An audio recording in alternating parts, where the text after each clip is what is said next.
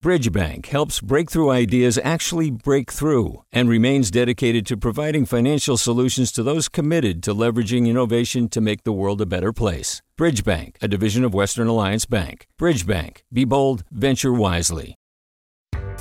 Hi there, I'm Rund Abdelfatah from Throughline. If you're listening to this podcast, you know that KQED produces exceptional storytelling that keeps you informed, inspired, and entertained.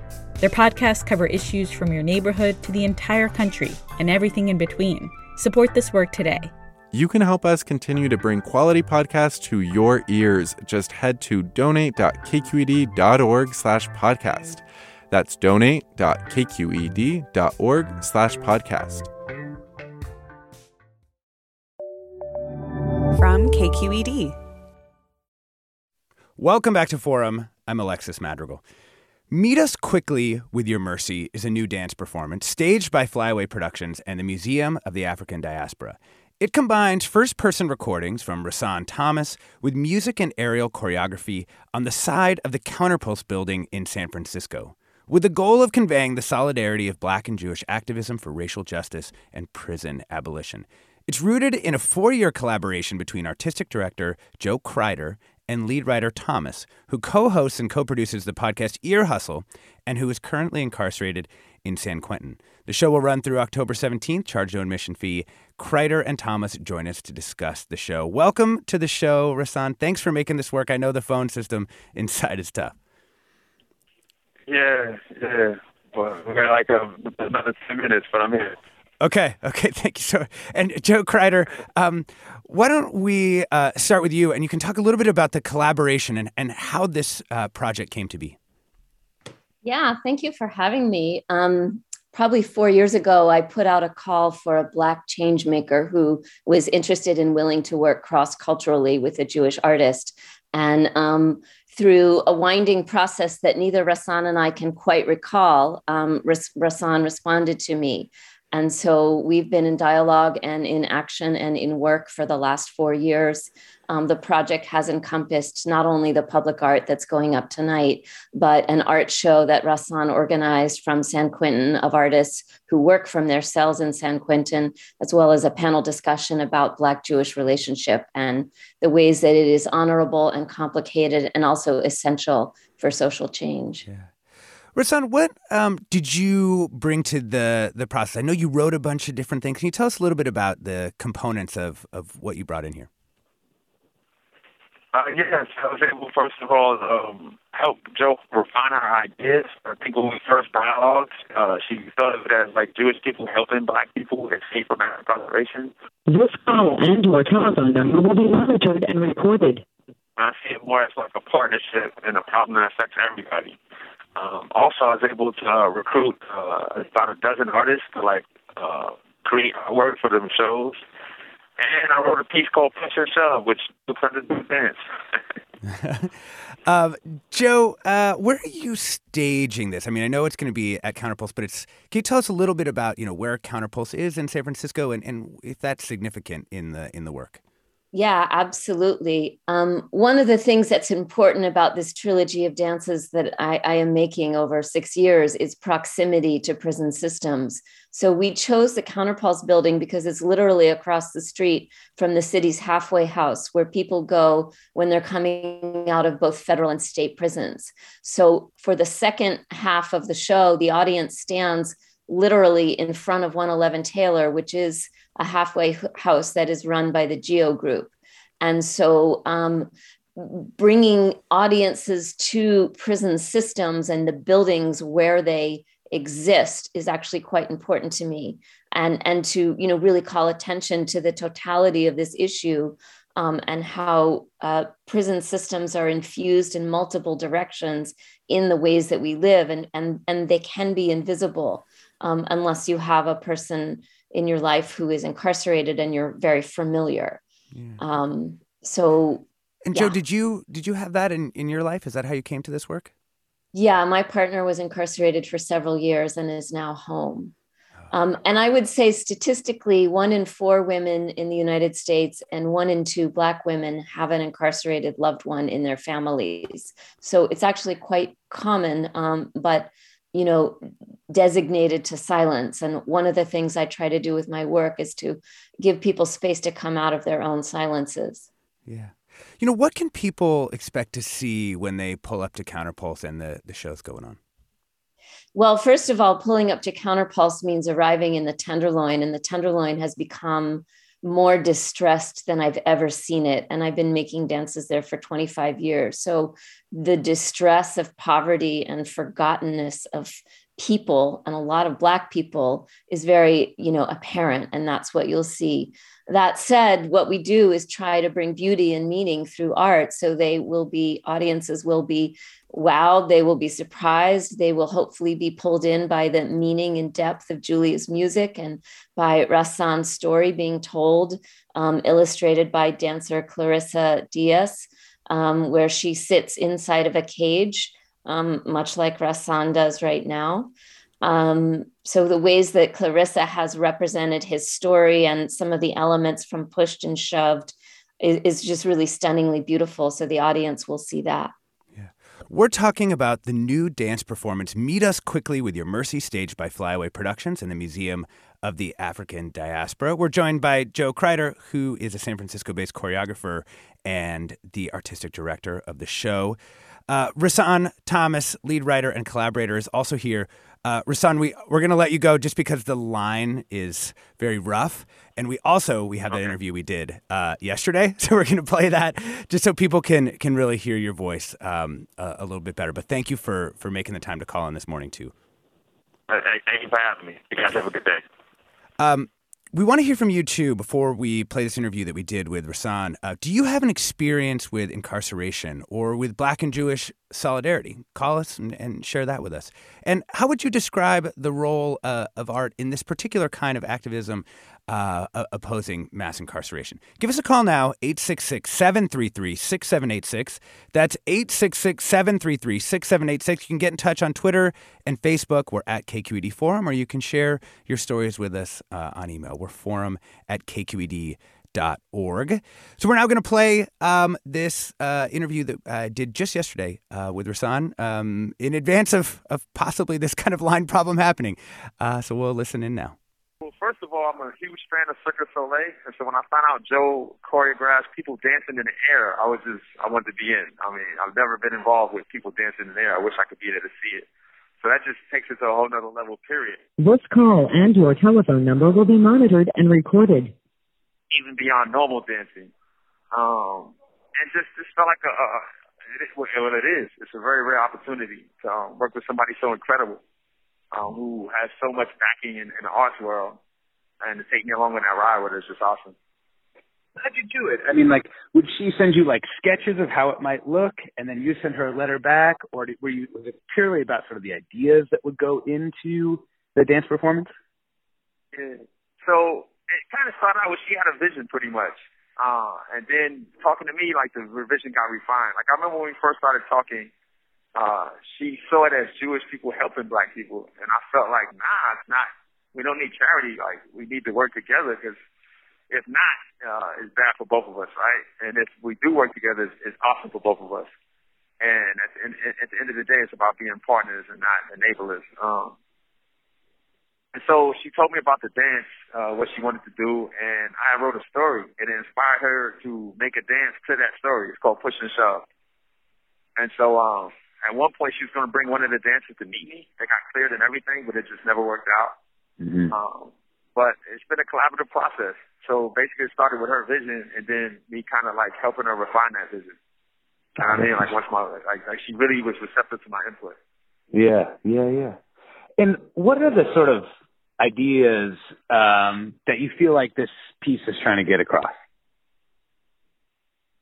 the value of incarcerated people, the humanity of incarcerated people, like why we should care about mass incarceration, why it needs to stop, how much talent we're throwing away, how uh, draconian laws just make things worse in, in, in the long run, and just like how the answer to stopping crime is to understand that it happens for really human reasons, as bad as it is. And when we recognize that and then address those really human reasons, those really social justice social injustice reasons as well, uh, we stop crime in a really positive way where we get productive citizens instead of using violence and more. And I call incarceration violence because it's handcuffs and, kidnapping and court procedures that all really feel really violent, whether you get beat with the baton or not. Um, and so that's what I hope people do. I hope people see the art on that wall and see the talent that's been thrown away, see the value of incarcerated people. I hope people respect the talent of incarcerated artists because a lot of times um, their artwork doesn't get as valued as like a, a, an NFT that went for 69 million, right? Yeah, right. Um, it gets treated, yeah, it gets treated like it's worth a couple hundred bucks when I think it's some of these guys are really incredible and paint on the level that should be appreciated a lot more. Um, and I just think that it's important for people to know that there's human beings in here. Make a long story short. And what do you think people should take away from sort of Black Jewish solidarity within this piece? Yeah, I think that we have to remember. I mean, you hear a lot of bickering between blacks and Jews at times. I grew up in Brownsville, Brooklyn, which is right next door to Crown Heights, and so I'm aware of the issue that happened there. Um, I'm aware of Palestine right now, and um, but I also remember this uh, reading about the civil rights movement and how Jewish people were on the front lines, like going down into Alabama and Mississippi, and these places that were really racist and really violent towards people who cared about black people or people or Jewish people, period and the Jewish people that died um, in that car um, that were kidnapped with James, um, Michael, and the other guy. Um, and so I just want us to remember that, and mm-hmm. remember that uh, white supremacy, evil, has a way of dividing people and getting them to go against each other when we're not the source of each other's problems, right? When we take these problems out of each other because of the proximity, and the people pulling the strings are so far away we can't see them. I just want us to unite and understand that that we accomplished so much together, and if we unite again, or or, or get more united, because we haven't all divided, but if we focus on that union, uh, we can accomplish so much more. Yeah. Uh, we know the thread. The thread is to both of us. This call and your telephone number will be monitored and recorded. The same maybe. people that would run up in a, in a synagogue and kill people is the same people that would run up in a mosque and kill people. Mhm. Mhm. So maybe last question: um, What does it mean to work to end mass incarceration from inside a prison? Oh man, it, it, it's biased because I want to get out too. But it also lets me know that I'm in San Quentin. I'm in a unique prison where they let hundreds and thousands, I think it's 3,000 volunteers in, uh, all together um, come into this prison at different times um, and help incarcerated people facilitate programs we have coding here and, and San Quentin News and Ear Hustle and yoga and just all this amazing stuff, a college program, Mount Tamalpais College. And being part of society from in prison, um, being treated like a human being is what what my empathy and stop me from being a criminal and stop thinking like a criminal. Now my loyalty is not to the homies who abandoned me, my loyalty is to society. And I love society, right? That's what worked for me. And it also worked for so many. I can name a hundred people that went home from this prison that are not just doing good out there, they're doing awesome. Right? And so I know this works. And it showed me that we can do better than handcuffs and, and, and batons, right? It showed me there's a better way to deal with this stuff. And I also, uh, I think that it's crazy that I have more opportunities at San Quentin than I had growing up in Brownsville. Mm. I think that if we get these opportunities to kids in the first place, there is no incarceration. There is no dead person. And I'm so sorry for the harm I caused society. And one of the things that bothers me the most is I can't go back in time to stop it or change it. But I'm trying to change it in the future. That's the one thing I, I really feel like I can do. And yeah. so stopping mass incarceration to me means more than just getting people out of jail. It means preparing people for success while they're in prison. So when they come out, they never come back. They go home and make sure their kids never come in, the first place. What I mean? We spread this culture of, of success, this culture of um, healing, this culture of uh, finding your talent, this culture of, of opportunities and investment. And we make it all over this country, man. The way we made those ghettos, we unmake them. That was the voice of Rahsaan Thomas. Uh, I interviewed him yesterday. Um, people who are on the inside, it's incredibly difficult to uh, to actually collaborate and to be able to get recordings and things out because of how restricted their access is to communications, how expensive it is. It's actually one of those things about the prison system that's so frustrating. Jo Kreiter, um, you all obviously had to battle through this as you were working on this new dance performance, Meet Us Quickly with Your Mercy. Um, that kind of communication difficulty, did it actually add something or teach you something about the the prison experience?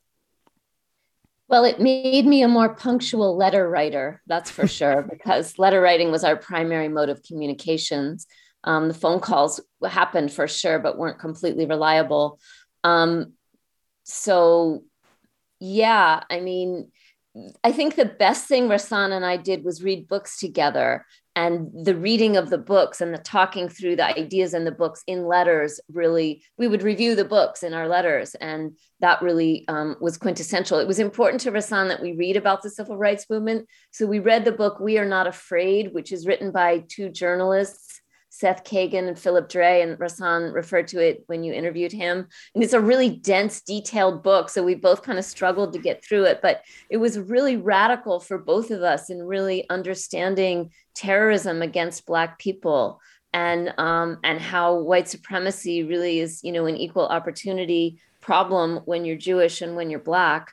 And so, um, yeah, the reading of books. We also read women's experiences in the Holocaust and you know, because I'm Jewish, I knew a lot about the Holocaust, but Rahsaan knew a bit less. And this was a book that came out in 2019 and was the first comprehensive detailing of women's resistance in the Holocaust. And a lot of the stories in that book uh, are in the piece, um, referenced, you know, in kind of artistic and abstract ways. But um, we we learned a lot together and that was um, what letter writing allowed us to do. The other thing is that we did manage to have one visit between Julia Eisenberg, who is the composer on the project, and Rahsaan and I. And, and so we were together in San Quentin for an afternoon. And that was a real blessing um, because, as, as you know, and audiences may or may not know, Julia died um, before the project was completed. She died of a long term illness. So the fact that she mm. and Rahsaan and I actually had a moment of camaraderie and, and exchange and laughter and tears together um, is a real highlight that I cherish. Yeah. You know, Jo, one thing that kind of broke my heart is that this dance performance is, is taking place on the outside, and you can't actually even get video of it inside to Rahsaan. And I, I, wondered if there was something, some artistic power in having to kind of try to translate this bodily movement of dance into text through letters for Rahsaan so that you could actually have that kind of artistic collaboration. Can you tell me if that if that did anything for you?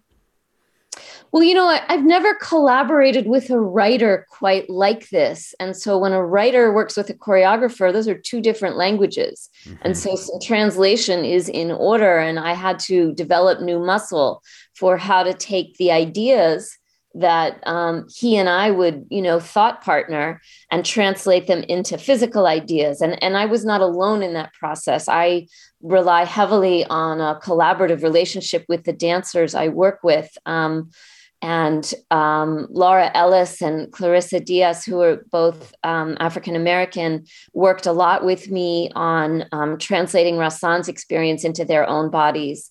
And then on the back side of the building, I worked with Helen Wicks, who's a Jewish dancer, um, and, and also Bianca Cabrera, who's a dancer of Mexican descent. And we put her inside a Jewish experience, but also aware that you know that the experience of mexican children at the border was a part of the mm-hmm. story so much was happening while we were creating this piece so the translation from language to image to motion is a collaboration in my company. And it was quite a boost and quite a gift to have rahsaan's ideas with us, in company with us as we were creating. Thank you, Jo. We've been talking about the new dance performance, Meet Us Quickly with Your Mercy, which will be up at Counterpulse in the Tenderloin. The show runs through October 17th and is free of charge. We've been joined by Jo Kreiter, the choreographer and the artistic director of the performance. And earlier we talked with Rahsaan Thomas, lead writer and collaborator on the show, as well as co host and co producer of Ear Hustle. We're going to go out to Journey Home, which is from the show, sung and played by Julia Eisenberg and Jeremiah Lockwood. I'm Alexis Madrigal. Stay tuned for another hour of Forum Ahead with host Mina Kim.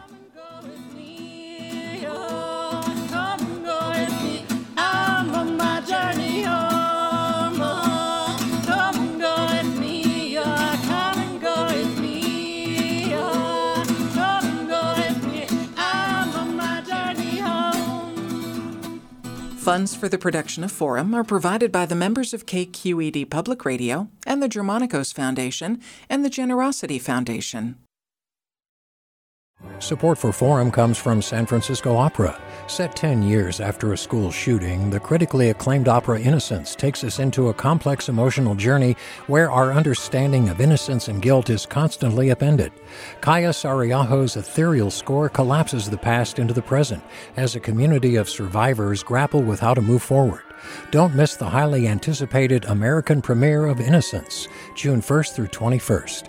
Learn more at sfopera.com. We've all got those parts of our house where the internet just won't go. Well, if you had wall to wall Wi Fi from Xfinity, you could worry less about dead spots. Because with wall to wall Wi Fi from Xfinity, you get fast speeds, reliable connection in every room, and power for all of your devices, even when everyone's online. That's wall to wall Wi Fi only with Xfinity. Restrictions apply, not available in all areas, actual speeds vary all over the country. We need to improve reading in Wisconsin. Schools are changing the way they teach reading. I'm calling for a renewed focus on literacy. We have gotten this wrong in New York and all across the nation. And it's happening because of a podcast. I think your podcast has changed my life. And I'm going to share this podcast with everyone I meet. Sold a Story investigates how teaching kids to read went wrong. New episodes of Sold a Story are available now.